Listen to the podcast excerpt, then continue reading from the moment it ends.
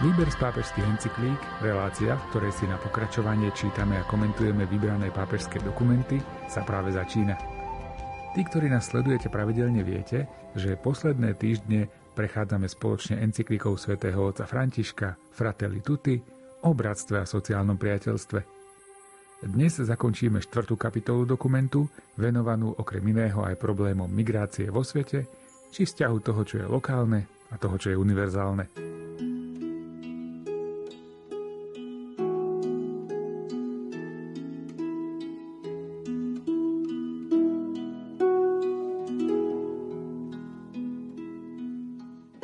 Skutočnosti zdravá otvorenosť sa nikdy nestavia do kontrastu s identitou.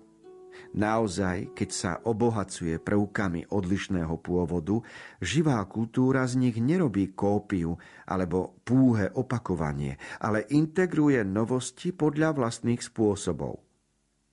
Toto vyvoláva z rodnovej syntézy, ktorá napokon prináša úžitok všetkým – pretože kultúra, v ktorej tieto príspevky majú svoj pôvod, potom sama zostáva posilnenou. Preto som povzbudzoval pôvodné národy, aby pestovali svoje korene a kultúry svojich predkov. Ale chcel som upresniť, že môjim zámerom nie je predkladať domorodú kultúru ako celkom uzavretú a historickú, statickú, takú, ktorá sa štíti akejkoľvek formy zmiešania, keďže vlastná kultúrna identita sa prehlbuje a obohacuje v dialógu s rozličnými skutočnosťami a autentický spôsob, ako ju uchovať, nie je izolácia, ktorá ochudobňuje. Svet rastie a naplňa sa novou krásou vďaka postupným syntézam, ktoré sa vytvárajú medzi otvorenými kultúrami mimo akéhokoľvek kultúrneho diktátu.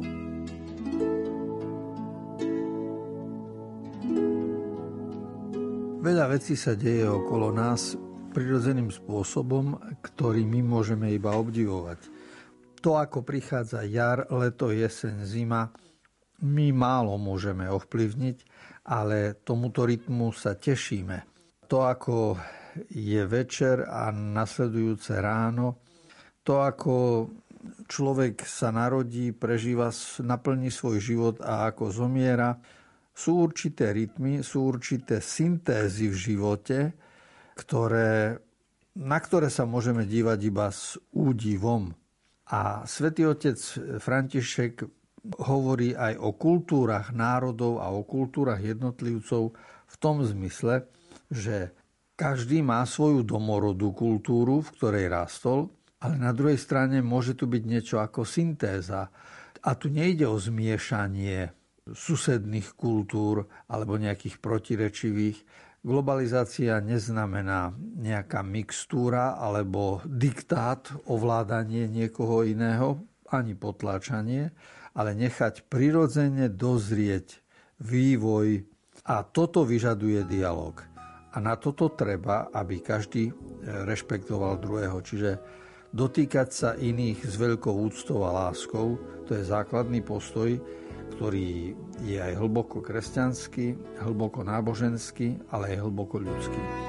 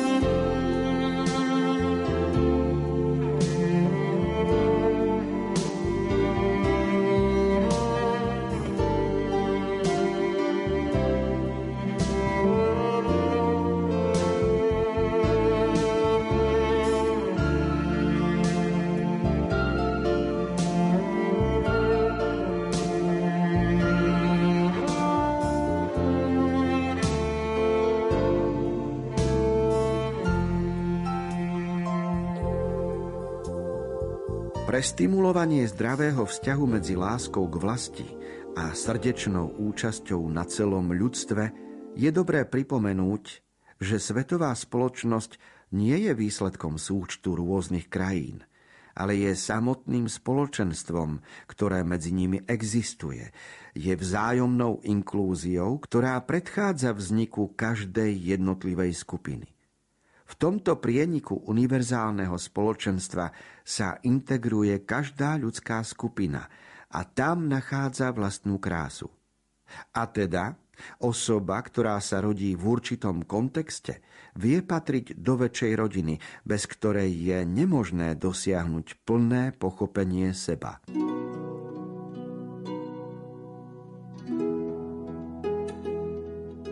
Je zaujímavé, zobrať do úvahy túto skutočnosť. Či budem pozerať na ľudstvo ako na súčet jednotlivcov a vindu mi miliardy ľudí, lebo som z každej krajiny spočítal jednotlivé národy, alebo pôjdem na to opačne, zoberiem ľudstvo ako celok a pretože existuje ľudstvo, preto môže existovať národ a preto môže existovať aj jednotlivec, čiže dedukciou odvodíme svoju vlastnú existenciu ako hodnotu, ktorá vyplýva z toho, že existuje ľudstvo na tejto zemi. Preto aj jeden, aj druhý pohľad má svoje oprávnenie a je to niečo podobné, ako učíme aj o cirkevnom spoločenstve. To znamená, že existuje univerzálna cirkev, na čele ktorej je pápež ale existujú aj miestne spoločenstva, farnosti a biskupstva, čiže my tvoríme spolu mystické telo Kristovo. Každý z nás je údom tohto mystického tela, ale dôležitý je celok, celé telo človeka a aj každá jedna bunka. A teraz je len otázka pohľadu. Či bunka môže jestvovať, pretože je časťou celku, alebo či celok je preto, že je zložený z buniek to je výsledok pohľadu, pričom jeden i druhý pohľad má svoju oprávnenosť.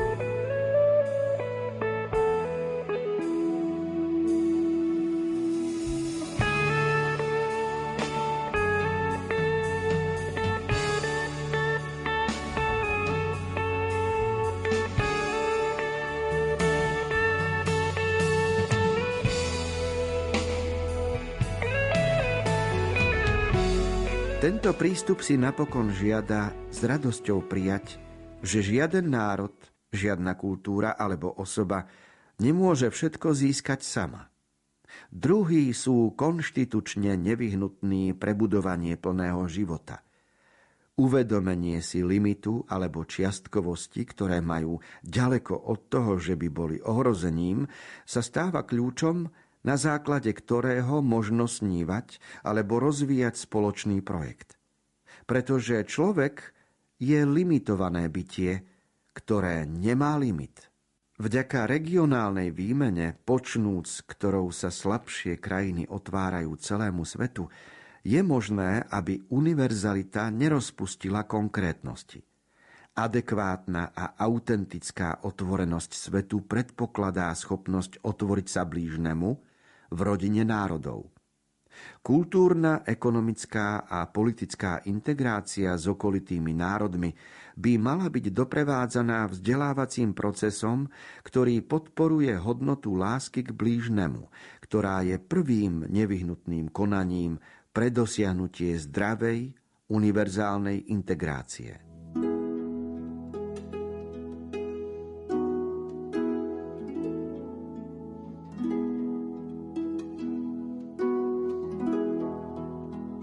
Zaujímavé počúvať, že napríklad lektori z Vysokej školy zdravotníctva a sociálnej práce v Bratislave chodia do afrických pracovísk a učia angličtinu pretože vysoká škola má misijné pracoviska hlavne so zameraním na zdravotnú a sociálnu prácu, ale aj vzdelávacie inštitúcie. A to, že učia iných po anglicky, to znamená, že máme dočinenia s domorodým jazykom africkým, máme dočinenia s niekým, kto je Slovák a pritom sa učia angličtinu. A tam je vidieť obohacovanie vidieť tam globalizáciu, lokalizáciu, aj kultúrnu výmenu. A myslím si, že to je to, o čom hovorí svätý Otec v encyklik, keď hovorí o zdravej univerzálnej integrácii.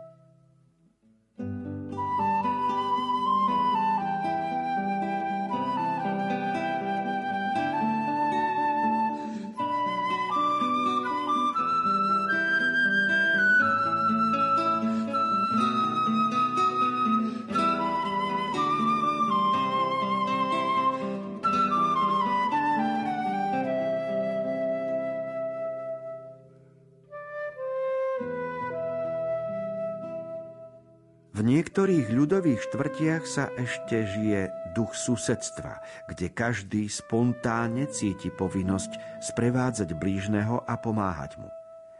Na týchto miestach, ktoré uchovávajú komunitné hodnoty, sa žijú vzťahy blízkosti s črtami bezodplatnosti, solidarity a vzájomnosti, počnúc zmyslom pre my zo štvrti. Bolo by žiadúce, aby sa toto žilo aj medzi blízkymi krajinami, so schopnosťou budovať srdečnú blízkosť medzi ich národmi. Avšak individualistické vízie sa premietajú do vzťahov medzi krajinami. Riziko žiť tak, že sa bránime jedni pred druhými a vidíme druhých ako konkurentov alebo nebezpečných nepriateľov, sa prenáša aj do vzťahu s národmi daného regiónu. A zda sme boli vychovaní v tomto strachu a v tejto nedôvere.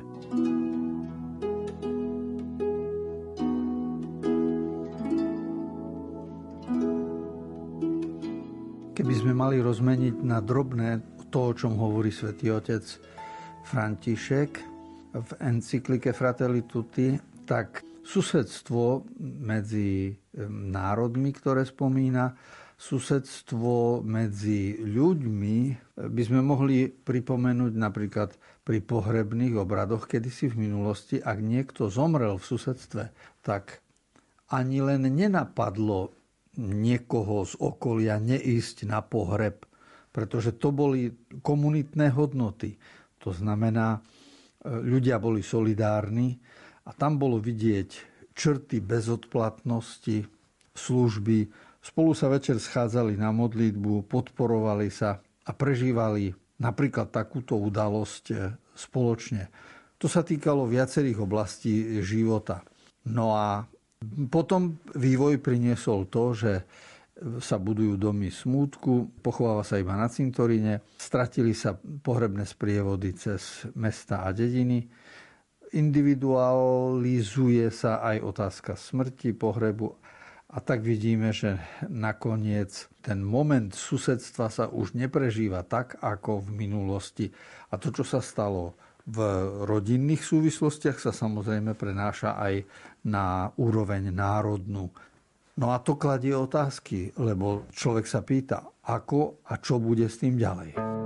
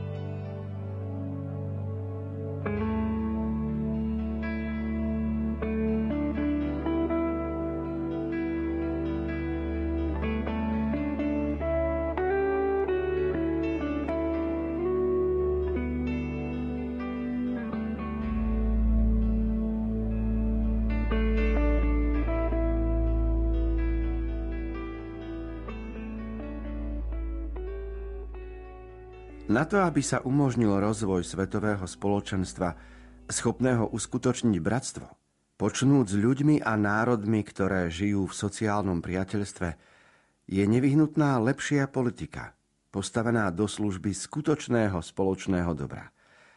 Žiaľ, naopak, dnes politika často nadobúda formy, ktoré kladú prekážky kráčaniu smerom k inému svetu. Pohrdanie slabými sa môže ukrývať v populistických formách, ktoré ich demagogicky využívajú pre svoje ciele, alebo v liberálnych formách slúžiacich ekonomických záujmoch mocných. V oboch prípadoch sa stretávame s ťažkosťou rozmýšľať o otvorenom svete, kde je miesto pre všetkých, o svete, ktorý v sebe zahrňa aj najslabších a rešpektuje rozličné kultúry. Otvárame 5. kapitolu encykliky pápeža Františka o sociálnom bratstve a priateľstve všetkých ľudí a celkovo má encyklika 8 kapitol, takže sme prešli do druhej časti. A názov 5. kapitoly je Najlepšia politika. Takže sa týka súčasnosti, pretože na celom svete je to tak, že sú politické strany, ktoré hodnotíme ako populistické a tie druhé ako liberálne. Pod slovom populistické sa rozumie socialistické, komunistické, ľavicovo orientované a v, v našich podmienkach to predstavujú konkrétne strany, ktoré sú napríklad za danej situácie v parlamente v opozícii. Druhá časť politických strán má názov liberálne, ale to sú strany orientované na zisk. A preto pápež neschvaľuje ani jedny, ani druhé, ani neodporúča jedny, ale ako keby uprednostňoval jedno alebo druhé riešenie, lebo i v jednom, i v druhom je veľa nedokonalosti. Tie prvé populistické veľa veci zoštátňujú, moc berú do svojich centrálnych rúk v bratislavskej vláde a preto je to nebezpečné. A tie druhé sú nebezpečné, pretože koncentrujúca iba na zisk zabudajú na sociálny status mnohých ľudí. No a tak téma tých populistických a liberálnych strán, ktoré svetom vládnu, bude rozoberaná v ďalších článkoch encykliky.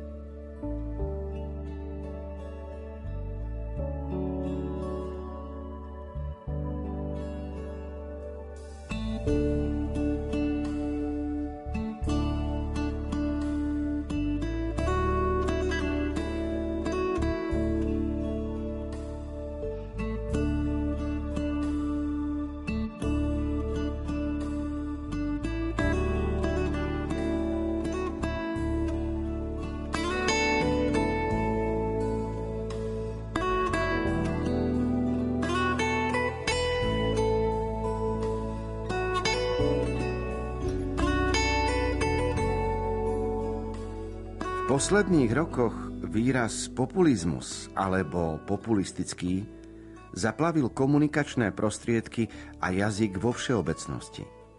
Stráca tak hodnotu, ktorú by mohol mať a stáva sa jednou z polarít rozdelenej spoločnosti. To došlo až do bodu, že sa chcú klasifikovať všetky osoby, skupiny, spoločnosti a vlády na základe binárneho rozdelenia populistický alebo nie populistický. Už nie je možné, aby sa niekto vyjadril k hodzakej téme bez toho, aby sa ho nepokúšali klasifikovať do jedného z týchto dvoch pólov, alebo preto, aby ho nespravodlivo zdiskreditovali, alebo preto, aby ho prehnaným spôsobom oslavovali. Požiadavka brať populizmus ako kľúč čítania sociálnej skutočnosti – má v sebe aj ďalší slabý bod. Skutočnosť, že ignoruje legitímnosť pojmu ľud.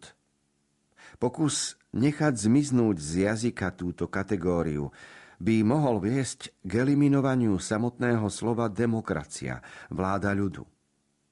Napriek tomu pretvrdenie, že spoločnosť je viac než len púhy súčet jednotlivcov, je nevyhnutný termín ľud – Skutočnosť je taká, že existujú spoločenské javy, ktoré štruktúrujú väčšiny.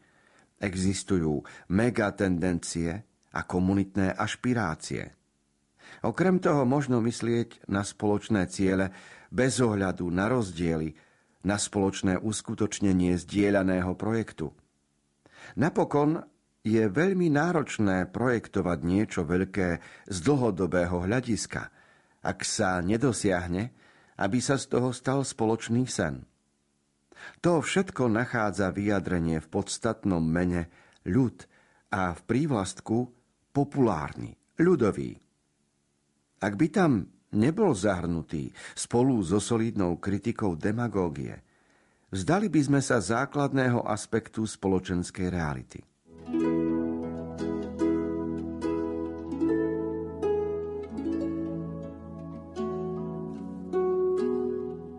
Téma demokracie, pretože po grécky demos je ľud a kedysi boli sústavy štátne, že bola teokracia, to znamená, že veľkňaz bol na čele štátu, alebo taká teokracia bol pápežský štát v stredoveku uprostred Talianska, alebo dnes je taký štát teokracia, keď je niekde islamský štát. Naproti tomu naše krajiny sú poznačené tým, že máme demokraciu, teda mala by to byť vláda ľudu. Hovorím mala by to byť, lebo ona oficiálne je, keďže sme mali slobodné voľby. A už ďalej je, vzniká otázka, ako vláda, ktorú si ľud zvolil, naspäť ľudu slúži alebo ho postihuje. A toto sa vyvíja a to, to dozrieva na celom svete. Veľmi pekne pápež v 157. článku pripomína, či populizmus je interpretačný kľúč sociálnej skutočnosti. Čiže ak je niekto vo vláde a snaží sa robiť tak, aby sa ľudu páčil, to môže byť aj nebezpečné. Na jednej strane je z ľudu volený, teda mal by robiť pre ľud, ale musí dávať aj pozor na to, čo sa ľudu páči a čo je možné a správne a čo možné nie je. No a my v ostatnom čase, v čase pandémie vidíme v celom svete, aké ťažké je byť vo vláde a správne a múdro a objektívne rozhodovať v zložitých situáciách, keď máme aspekt zdravotnícky, aspekt politický, keď máme aspekt hospodársky. A toto všetko, keď sa zoberie do úvahy, tak potom na jednej strane Vidíme tu požiadavky ľudu a zvolenie si vlády, na druhej strane rozhodovanie vo vláde v prospech ľudu nie je také jednoduché, ako sa zdá.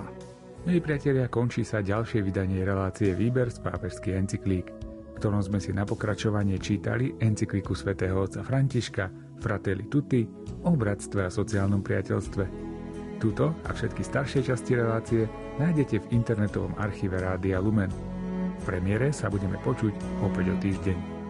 Z Košického štúdia sa lúčia a pohodu pri ďalšom vysielaní Rádia Lumen vám prajú tvorcovia relácie Miroslav Kolbašský, Anton Fabián, Jaroslav Fabián a Martin Ďurčo.